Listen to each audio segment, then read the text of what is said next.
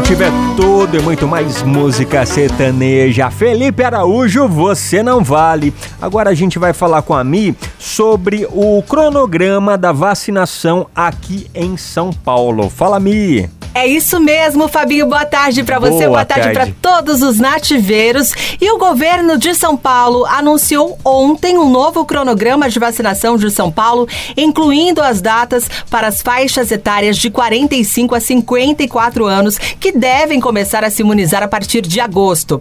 Atualmente, apenas pessoas com 60 anos ou mais são vacinadas no estado, exceto grupos prioritários, como profissionais de saúde, professores, profissionais profissionais da segurança, motoristas de ônibus e grupos de moradores com comorbidades ou doenças permanentes. Segundo o Estado, de 2 a 16 de agosto devem ser vacinadas pessoas de 54, de 50 a 54 anos. Já a partir do dia 17 começa a vacinação para pessoas entre 45 e 49 anos. As faixas etárias somam um público no total de 3,6 milhões milhões de pessoas. Na semana passada, o governo já tinha anunciado, né, Fabinho, a projeção para o início da vacinação no grupo de 55 a 59 anos e o período seria de 1 a 20 de julho. Já entre os dias 21 a 31 de julho, o governo estipulou a imunização aos profissionais de educação de 18